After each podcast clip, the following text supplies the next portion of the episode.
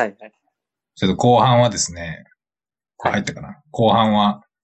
で、前半はちょっとこう、だいちねんかんこういう思いでなんとなくやってたんだけど、結果としてもこうなってますみたいな話をしましたけど、うん。なんかもうちょっとこう、やりながら気づいたことというか、そういう話もちょっと聞いてほしいなというか、その、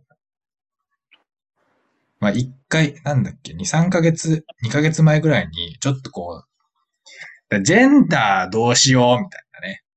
ああ、メディアのジェンダーの話。そう。で、なんかこう、その、やっぱりメディアをやるってどういうことなんだ、みたいなことが常に生活の中で頭の中あるというか、それでやっぱ気づいたのは、当然自分しか編集長がいないから、その、俺の興味関心がメディアの興味関心でもあるわけね、当然。そうね。うん。つまり、例えばこう、俺とジョイ君で、えー、毎月さんきじずつ、いろんな自分で書いてもいいし、誰かに取材してもいいしっていう感じでやって、合計ろっぽん出すメディアをふたりでやりますっていうことだったらさ、その、自分の興味関心じゃないものを当然、違う人間だからあるわけで、そうすると、うん、あ、みたいなことあるじゃない。あ、うん、こんなこと扱うんだ、みたいな。でも一人しかいないからさ。はいはいはい。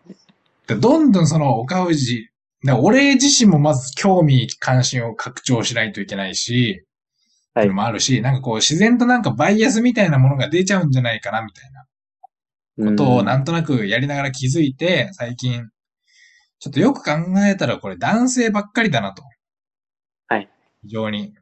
その、多分、えー、っと、多分女性の書き手今ふたりぐらいしかいないのね。ああ、はいはいはいはい。えー、っと、その、この前の田口さんの連載もまだ始まってないけど、あとこう、倉田さんっていう、ちょっと最近、あえてはまあ毎月っていうよりこう、不定期の連載なんですけど、うんうん、えー、っと、まあそのなんか、アートインレジデンスっていうこう、ちょっとアートの形態の一個やってる人。うんうんうんで、二人しかいなくて、で、なんか俺も、なんかこう、圧倒的にやっぱ男性の知り合いがまず多いし、これはちょっとなんかまあ、その、なんか別になんかさ、上場企業とかでもないし、そのなんかまず真っ先に非難されることはないだろうけど、社会的に。はいはい、今後そういう、こう、なんか矛先向けられるってこともまああるかもしれないし、単純にその俺のその、だからこうバイアスをちょっと違うバイアスかけたいなというか自分の中に。で普通にやっててもこの岡藤倫太郎バイアスみたいなものがあるから、ちょっと別の評価軸、はいはい、自分にちょっと負荷をかけることによってちょっと違うとこに、なんか自分の興味関心が移るかなと思って、ちょっとまあ女性の書き手というかそういうこうご対ごを目指しますみたいなこと言っちゃったわけね、うっかり。はいはい。で、確か先月にちょっとすいません、うまくいかないんですみたいなね。で、まあなんかうまくいかないみたいな言い訳をだらだらこう一人二役のなんか変な謎の記事で出すみたいな。はいはいはいはい。いやでもあれ結構、あれ我ながら良くてさ、結構。はいはいはい。だからそれ自分以外のメディアもまあこういう記事に書いてあることを改めて言うけど、その、メディアってそういうもんなんだよ。だから内部の人間が評価できるものしか基本的に評入ってこないから、うん、その、例えば他のもっと大きいメディアね、なんかでっかい新聞社でもいいし、ジョイ君がいるようなもう大手の、ね、なんか、こう、あの、放送局でもいいけど、内部の人間が評価できるものが基本的に扱われる。評価もしくはこう、危機意識みたいなものが直感的に共感するみたいなね。はいはいはい。だからその、例えばジョイ君だったらその、なんか就職先が全然ない大学生の気持ちとかをさ、まあ一応わかるわけじゃない。大学生経験してるから。うんうんうん。でも例えばなんかこう、クリケット選手の悩みとかって正直ピンとこないじゃん。来ないな。俺も来ない。で、そうすると当たり前だけどそのクリケットの取材量減るし、日本のクリケットシーンみたいなさ、その取材は減るしさ。で、逆に野球サッカーならわかるな、みたいな。体育の授業でやったことあるし、みたいな。で、そういうふうにこう、やっぱない、自分の内部の人間がちゃんと評価できたり、直感的にわかるようなものが基本メディアで扱われるっていうのがあると。で、まあ残念ながらその、残念というかまあ、わからんけど、日本のとりあえずさ、義務教育システムとかさ、普通の社会構造上さ、なんかジェンダーやっぱギャップがあるわけですよ。うん、なんかこう、男子女子でこう、なんかね、なんか、おもちゃ売り場のコーナーがちょっと分かれてたりとか、はいはい、なんかこう自然に、その、それこそスカートとズボンとか、まあこれを一緒にしていいのかどうかっていう議論を置いとく、置いとくとして、とりあえず割と男女でなんかこう好みの差が出やすいだろうと。そうなるとやっぱ、その、俺の知り合いでも数少なくこう、ファッションのジャンルで起業してる人とか、いるわけですよ、女性で。ほうほうほうほう。けど、残念なことに、俺が全くファッションに興味がないから、何にもわかんないわけね、なんかその。なるほどね。はい、はいはい。つまりこう、で、そういうことって多分いろんな、俺だけの問題じゃなくてメディアとして。うん。で、こう、他の多分新聞とかテレビとか何でもいいけど、メディアでも、わかんないわけね、女性が頑張ってても。うん。だからその、なんかコス、コスメのなんかとかさ、やられたところでさ、なんかその、あの、リップのノリがどうのこうのとかさ、もうわかんないわけ、直感的に。うんうん、でそういうふうに、で、その、例えば起業しようと思ってもさ、まあ俺もメディア好きだからメディアやるとかさ、動画好きだから動画やるとかさ、基本的に自分の割と得意なことをやるわけだから、その生まれ育ちで得意とか好きなものにジェンダーで偏りがある以上、当然起業するのでもさ、男女多分偏りあると思うのよ、業種で。うんうん男性でなかなかさ、コスメ商品立ち上げますってなんかないわけね。うん。で、そうなってくると、その元々メディアは男性偏っているので、その女性がやっぱり新しいチャレンジしても、確率的にまず、そもそも女性の出席が多かったりして、少ないし出会える女性、その社会でそれなりの地位のある女性に出会えるのがまず少ないし、なおかつこう、やってることの興味関心領域が全然男性には分からないみたいなね。直感的に。分かりにくい傾向があるみたいな。うん、でこういう、こう、ちょっと二重の構造みたいなのが、なんかメディアのジェンダーの、こう、内部の人間もそうだし、報道する内容にも問題あるかなみたいなことを書いてるわけね、あの記事。はい。で、当然俺も、その問題に今ぶち当たってるよ、みたいな。はい。これ、これどうしたらいいんですか、これ。どうしたらいいってなるとね、それにやっぱ興味関心を持ってる人をもう一人立てるっていうのが一つ。なるほどね。そうよね。単純にオカリンが、うん、まあもう一人編集者っていうのを立てて、それ女性で、うん、っていうのが一つよね。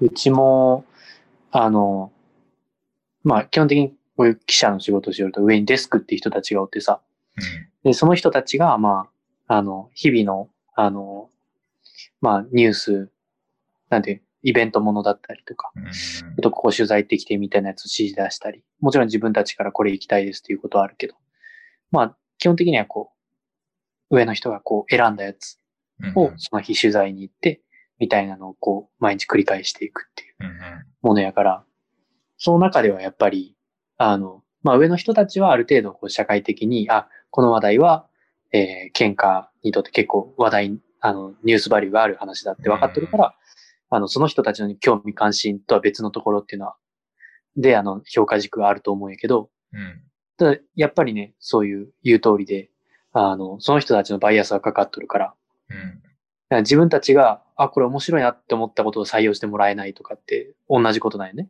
うんうん、その、女性のことがなんか、なかなか分からない。っていうのと、あ、自分が、まあ、子供関係とか教育問題とかで、あ、これって取材行った方がいいかもなと思って、こう提案したこととかを、これ別にニュースバリューないなって思われて、あの、没にされるとか。なるほどね。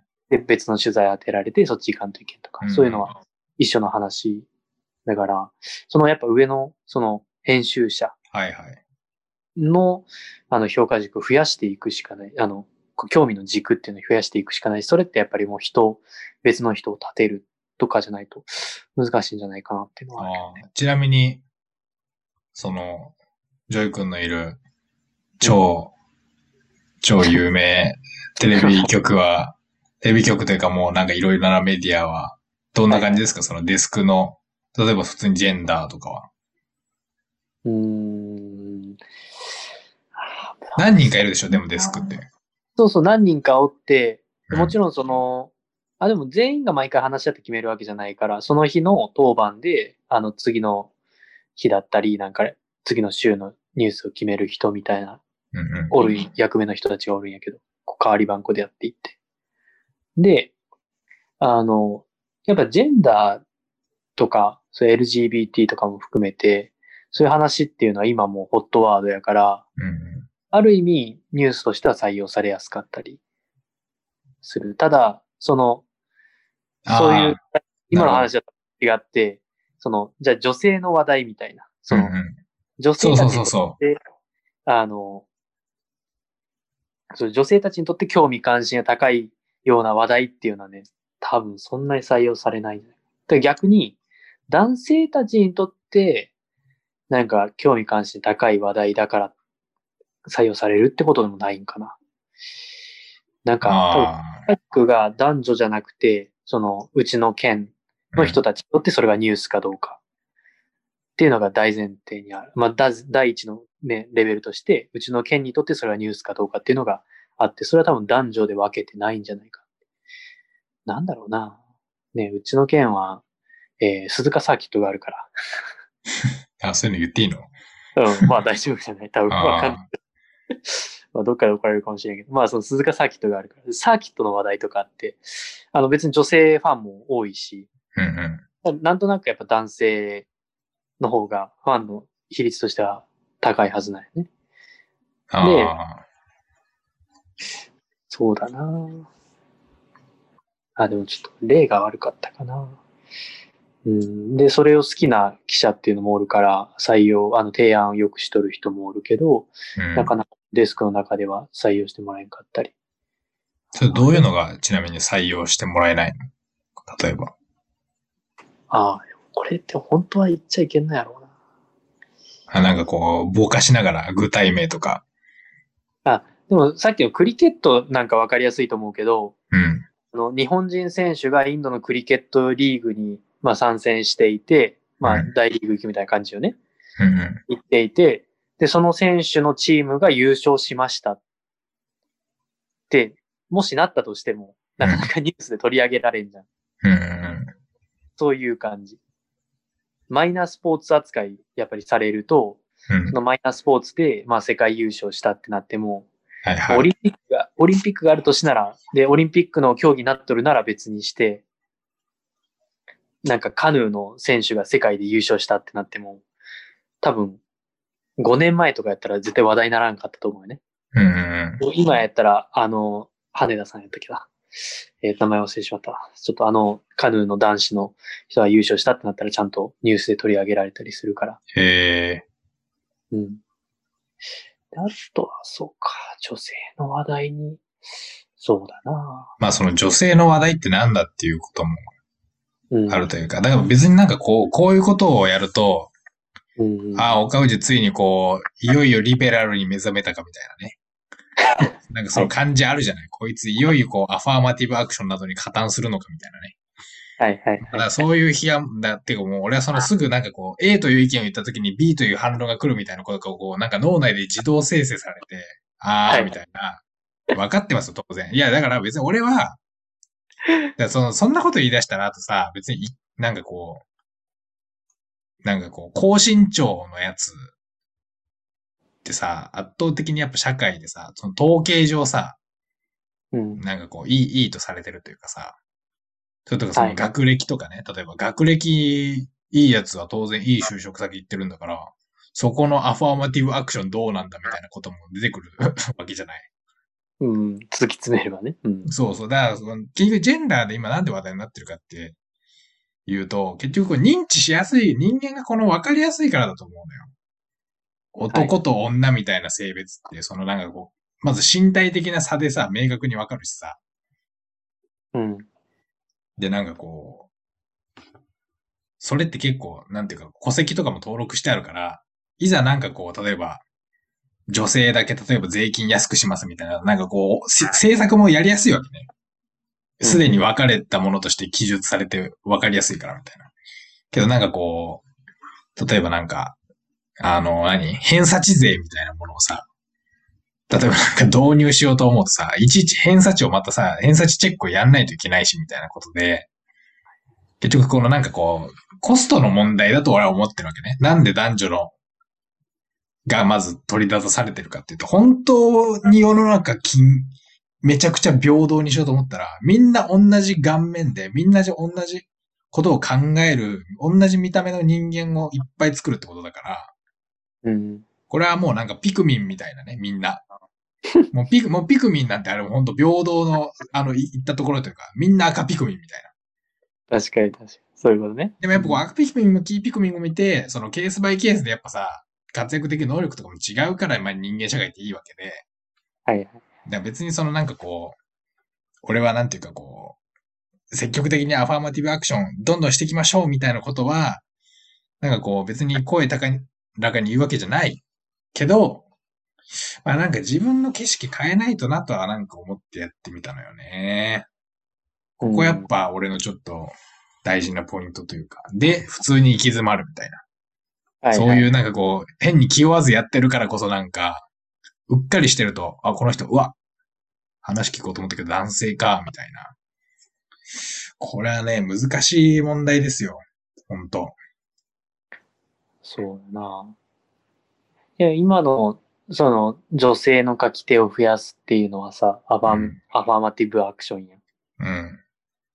そうなのよ。で、まあ、だから実験的に一回うちのメディアでごたいごに持ってったときに、はいはいはい。なんか俺のその、なんかいろんな内面がどう変化するんだろうとか、なんかもしかしたら今まで届いてない人たちに届くかもしれないなとか、うんまあ、そういうなんかこう一旦やってみたらどうなるんだろうみたいな気持ちで、まあ一応、例えばなんかアファーマティブアクション的なものには俺一応賛成なのよね、例えば。で今まで別になんかずっとさ、完全フラットでやってさ、男性偏重になるんだったら、まあ一旦ごたいごにしてみて、もうおもろくないみたいな、そういうもうまだ、もう非常に、あの、素朴、素朴というか、気楽なノリを。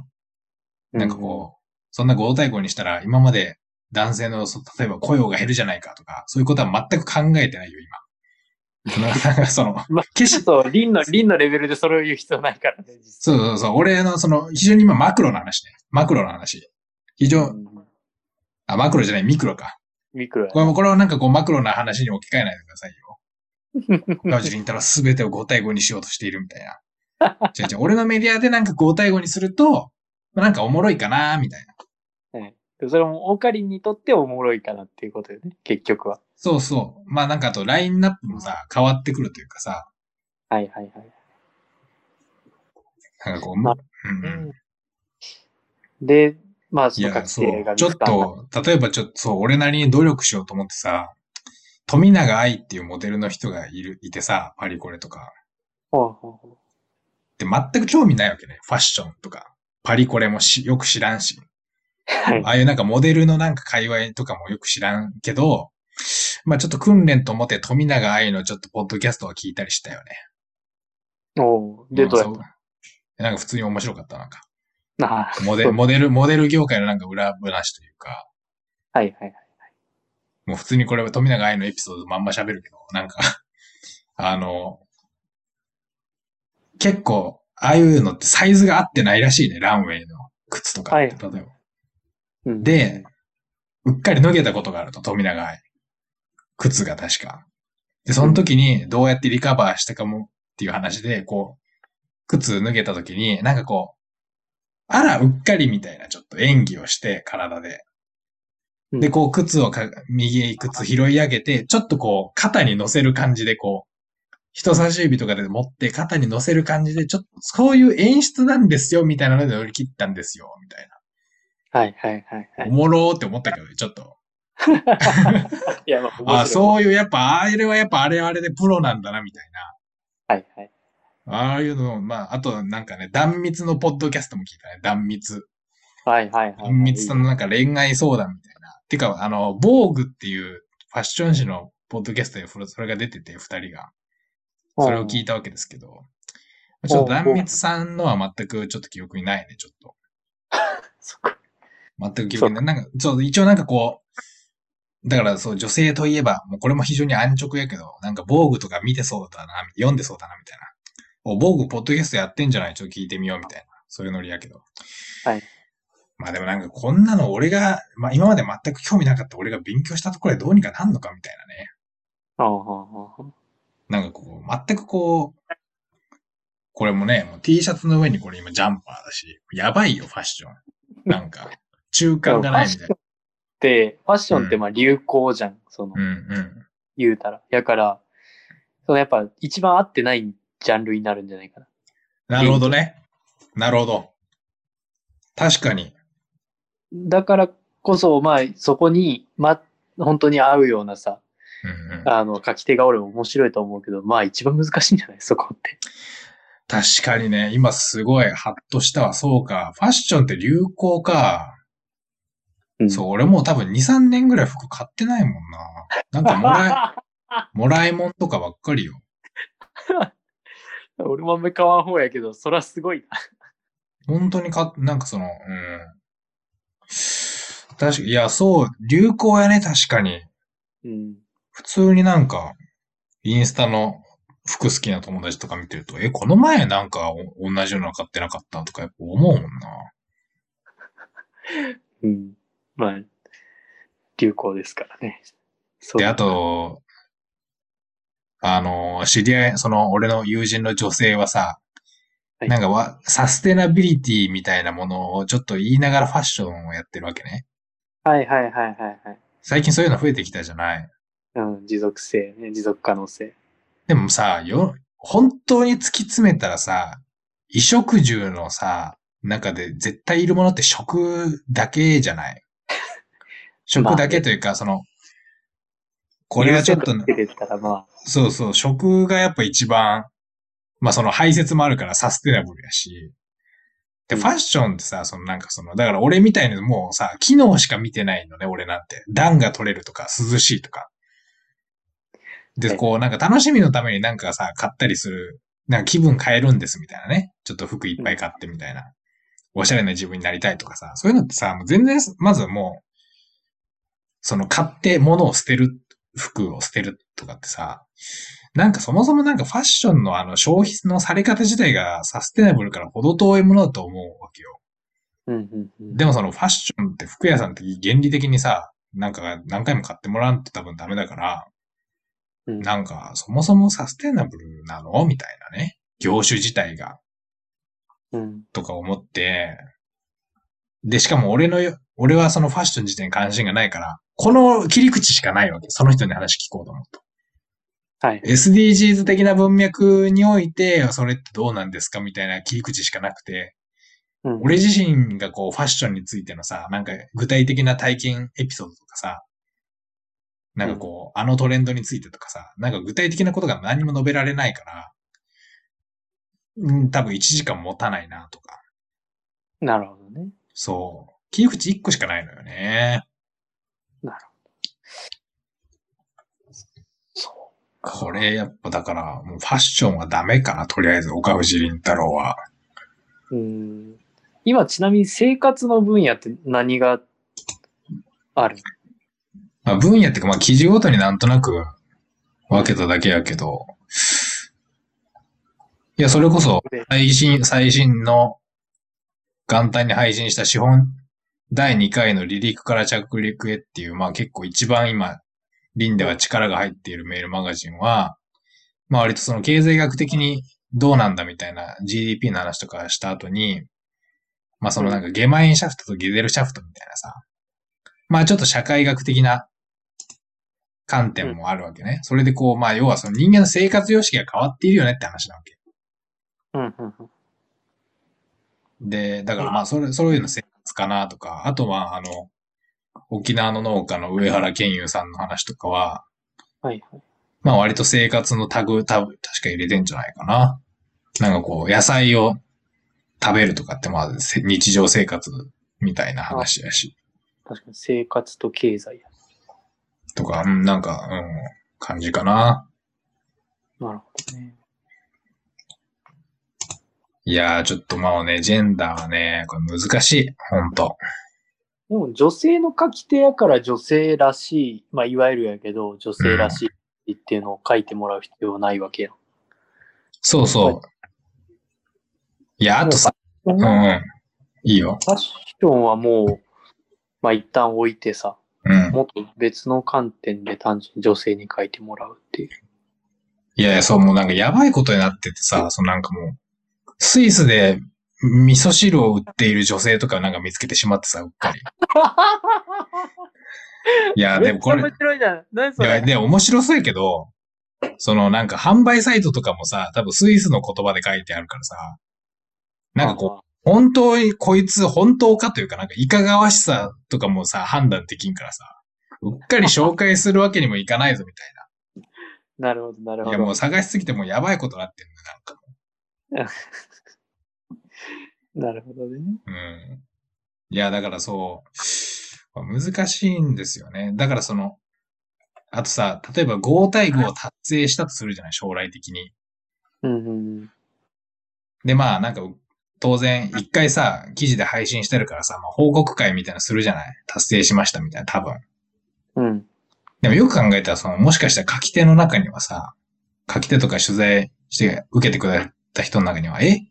女性っていうことで採用されてたのっていうことを思われそうじゃない。まあまあまあ確かに、ね。で、それ、その、実はその当たり前やけど、その女性の中にもアファーマティブアクションみたいなものに対して、懐疑的な人も当然いるわけで。いるね。うん。で、なってくると、今この時点で、そういうこと、女性を、まずそもそも女性っていう枠を自分、自分にその限定、なんかこう制限をかけた。なおかつ、女性の中でもアファーマティブアクション的なものに懐疑的ではなさそうな女性を選ばなければならないみたいなね。将来の、将来のトラブルを減らすために。はいはいはい、はい。これは大変なことなんですよ。もうわからんもん。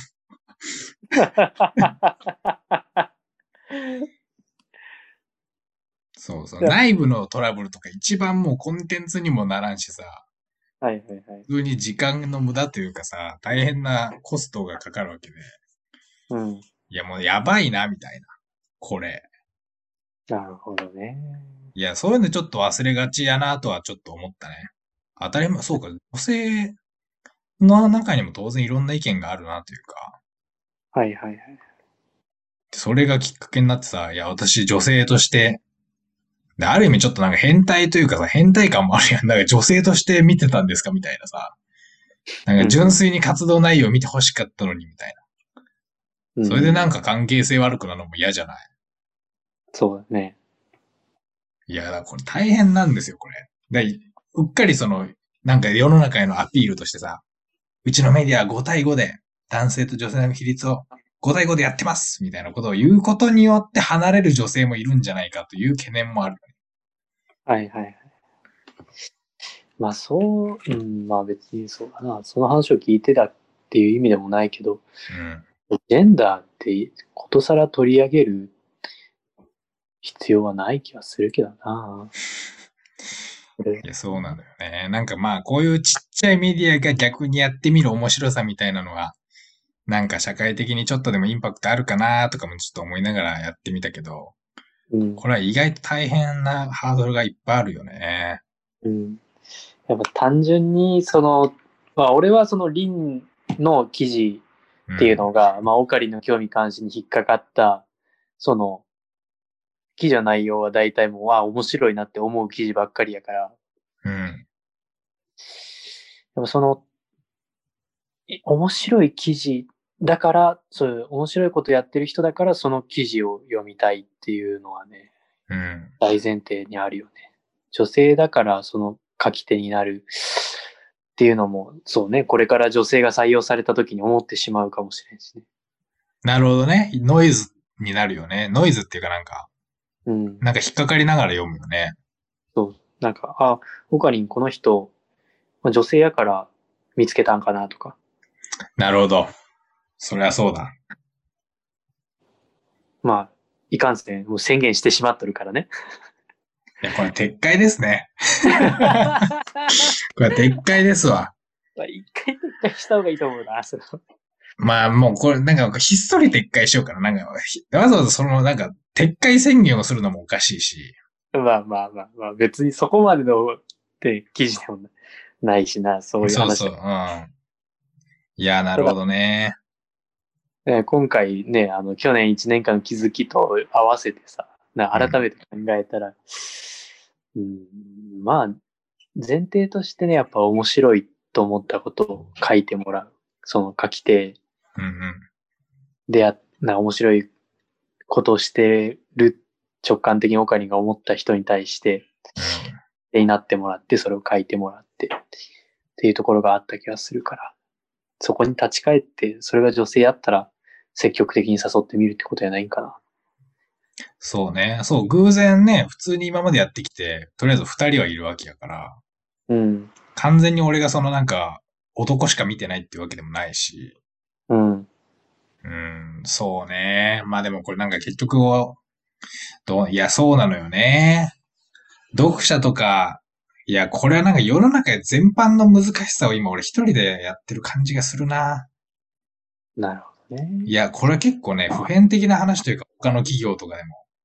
はいはいはい。で一旦そういうなんかこう、別の評価軸を入れた途端に、そこからあぶれる人とか、自分自身は得するんだけど、なんかそういう評価軸で自分評価してくれたんですかってことを不満に思う人も出てくるし、うん。なんかこう、今まで通り、なんかいろんなメッセージを受け取ってもらえなくなる問題っていうのは、いやー、これなんか世の中の全、全体のこう、ジェンダーバランスの難しさというか、アファマティブアクション的なものの難しさを今俺すごい感じるわ。うん。そうよね。読み手もそう思うもんね。ああ、これ女性枠なんだみたいなね。うん。こう言うとあれやけど。で、まあ、捉えることもできるしね。うん、まあ内容が面白ければいいとは思うけどね、結局。そうね。なるほど。うん。まあその賞味期限の長い、そういう記事が出てくることを俺は期待してるから、毎回。ああ、もちろん。そこがブレてなければなぁと思うけど。なるほど。いや、これは、あの、まあでもこういう学びがあるのはやってみてよかったわ。やってみてよかったってもう終わってしまった感じだったけど。はいはい。いや、なんか、うん、女性をさ、増やさないわけでもないじゃん。面白いなと思った人に出会ったらさ、それは女性の書き手として。そうそう。全然男女っていうわけじゃなく、単純に書き手を増やしていくときに、うん、それが結果的に女性やったっていう。そうそうそうそう。そうなのよね。そうか。いや、これは、入ると、オカリンの、まあ、友人、こういう関係の中で女性が。そう、そもそもね、てか、まず、異性の友人の方が多い人なんてほとんどいないじゃない、まず多分。一般論として。まあ、あんまりおらないね。だ普通にやってるだけで多分ね、どんどんそのジェンダー偏っていくのよね。はいはい。うん、意識せずに。で、なんかまあ、ちょっと別の観点入れたら、自分自身の興味関心も広がるかなと思ったけど。うん、うん。もう、うん。いや、これてか、俺ぐらいのさ、一人の規模のさ、マジで関わってる人じゅうにんぜん後みたいなメディアでさえさ、うまくいかんやからさ、これやっぱむずいよね。他の、例えばメディアでも何でもいいけどさ、企業とかでも。うーん。いや、でもそれは、うん、小さい方が、小さい企業の方が難しいんじゃない？それは。偏りをなくすっていうのは。あ、そう。うん、大きい方が多分、そういうのはやりやすいと思うけどね。向こう来るわけやしね。あれちょっと待って。多く来る。ああ、応募とか、例えば。そうそうそうそう。確かにね。なるほどな。うん、あとなんか、あれやな、宣言したことが違ったなっていうのあるよね。宣言したこと、ど、どの、そのさっきのやつ。その、読者のみんなに、多分じゅういちがつぐらいに、ちょっと、なんか、いや前からちょっと思ってたのよ。なんかその、メディアとしてとかじゃなくて、アファーマティブアクションに対する自分の意見として、なんかもう、細かい、さっき言ったみたいに、ごたいごとか、なんかななたいさんとか、上院企業のな、上、上場企業の役員数とか、うん、なんかいろん、なんかそういう能力以外の評価を考関数入れると、あぶれてくる人がいるとか、そういう問題は一切抜きにして、まあ、今までそれだったんだから、新しい評価軸入れたらおもろいなって思ってたわけね、普通に。うん。だからなんかこう、国会議員とかもごたいごにいっかいしてみれば、みたいな、なんかそういう、お気楽な感じで思ってたから、で、それこそなんか、田口さんみたいなね、そういう割と社会起業家みたいな人と喋って、まあなんかこういう文脈みたいなものをちょっと自分でも入れてみるかみたいな思ったわけよ。うんうん。うーん。そうか。今なんで今この話したか全くわからんけど。あれなんで今この話したなんかに繋がるはずが何も繋がらんやったな。あれまあでもなんだっけ大企業の方がやりやすいみたいな話で。うん。うん。まあ。そうね。まあ大企業、だからそう、あ、そう、宣言することで、うん、だから宣言せずやればよかったなって今思うわ。はいはいはいはい、はい。宣言しなかったらさ、なんか気づいたらごたいごになってましたの方がなんかさ、まあそういうことによって変なことになると思うけど、なんかこう自然と自分の内面の問題だけでやっとけばよかったのに、来月は挑戦にしようとかひっそり思ってさ、やればよかったのに。なんかうっかり、なんか、ちょっと、そういう、うーん、ことをなんか宣言してしまったな、なんか。なんか宣言した方がいいだろうみたいな。いや、そうなんだよな。だから田口さんとかと、チョコレ、ガーナの、なんかブラックライブスマターとかの話して、はいはい。で、確か、ああいうハッシュタグ、欧米、ね、ナイキがすぐ出したりとかしてますよね、みたいな話して、なんか俺も一丁やってみるかみたいな多分一瞬よぎったと思うのよね。俺も一、うん、一丁なんかこう、そういう文脈みたいな取り入れたり、なんかこう、社会起業っぽくしてみるかみたいなね。うん。うっかりそれで宣言してしまったな。いやだ、ひっそりやればよかったのね。そうするともうなんか内々に処理できるから、はいはい。で、多分大企業とかもそうだと思うのよね。なんかこう、多分一般公募とかで、多分今後、なんかそういう男女平等みたいな圧力が社会で強くなったら、うちの企業はそういうのをなんか強めますって宣言することは実はマイナスなんじゃないかと。うん。なんかこう、ひっそりと面接官の間だけ、今年は男女平等らしいよみたいな。うんうん。勝手にやっといて、なんか自然とそうなってるっていうのが多分一番揉め事が少なく、なるんじゃないかな。はいはいはい。ちょっと、まどろっこしいのは、それはちょっと傍目には分かりにくいっていうかね、何年かしないと。うんうんうん。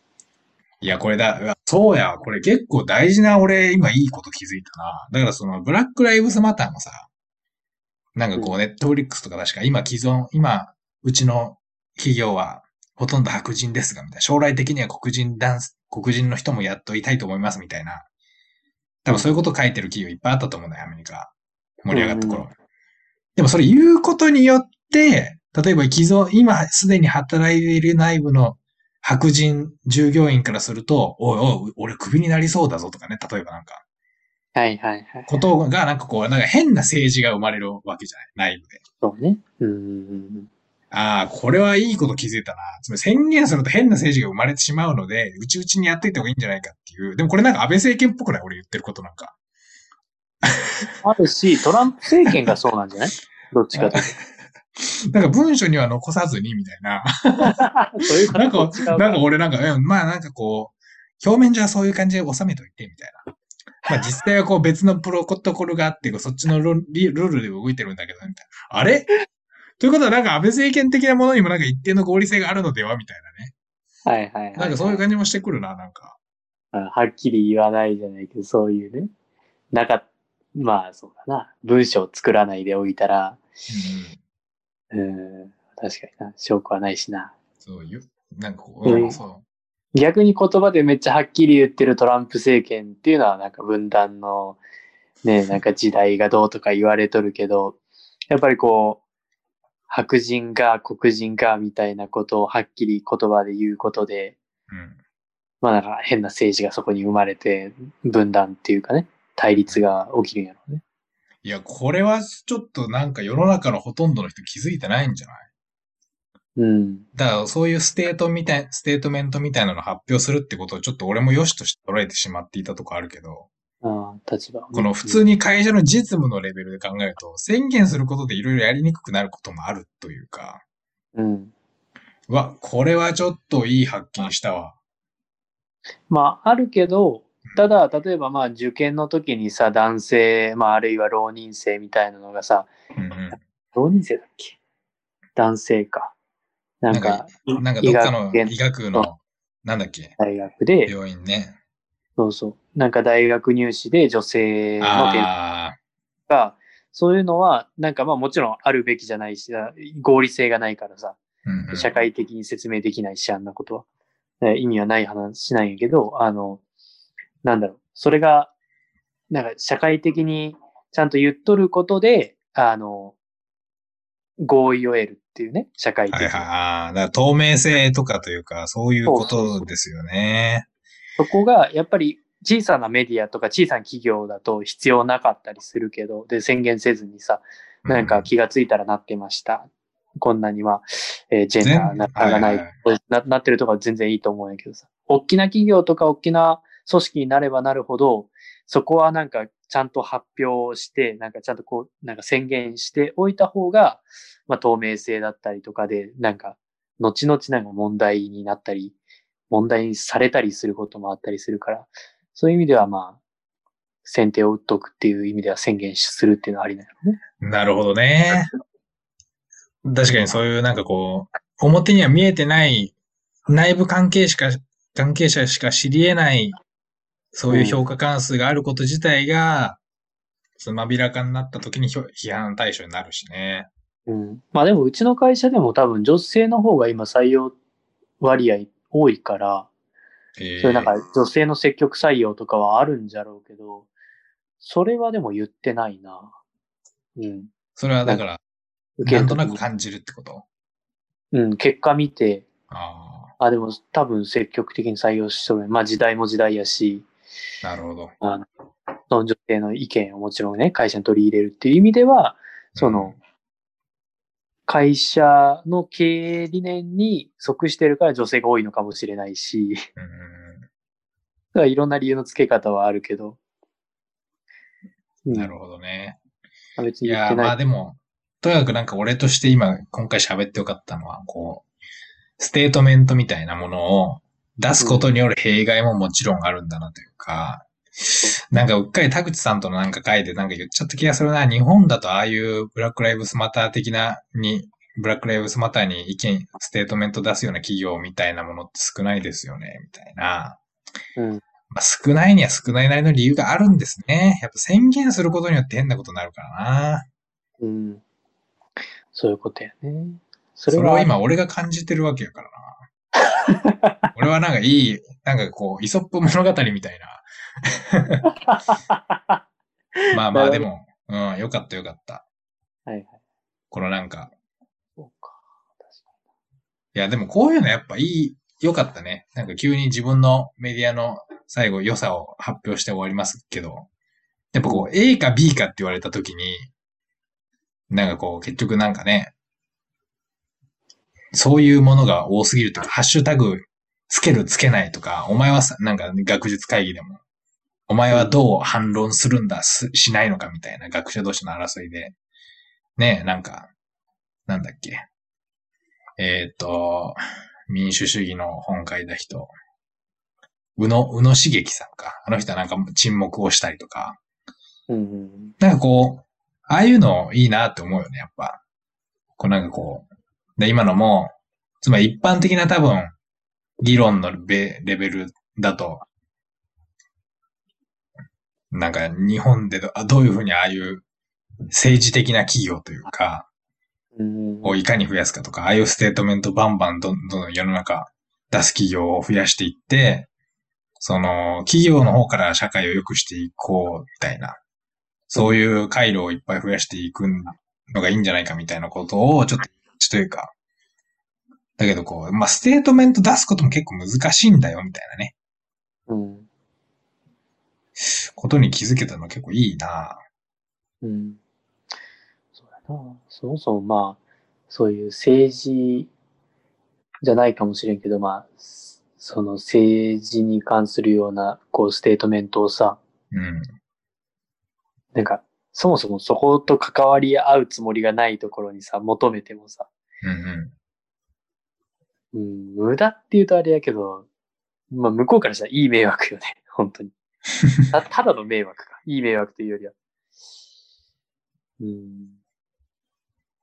そうだよな。いやまあよかった、こう A か B かとかじゃなくて C だよみたいな話というかね。うん。なんかまあそういう、うん、そういう視点なかったなみたいなのがまあ提示できたので、もう後編も OK ですね。そう、まあ、あの、やってよかった。はい、や、やってよかった。喋ってよかった。ありがとう。感想フォーム作ったんで、感想をください。お願いします。はい、お願いします。じゃあ今年もよろしくお願いします。よろしくお願いします。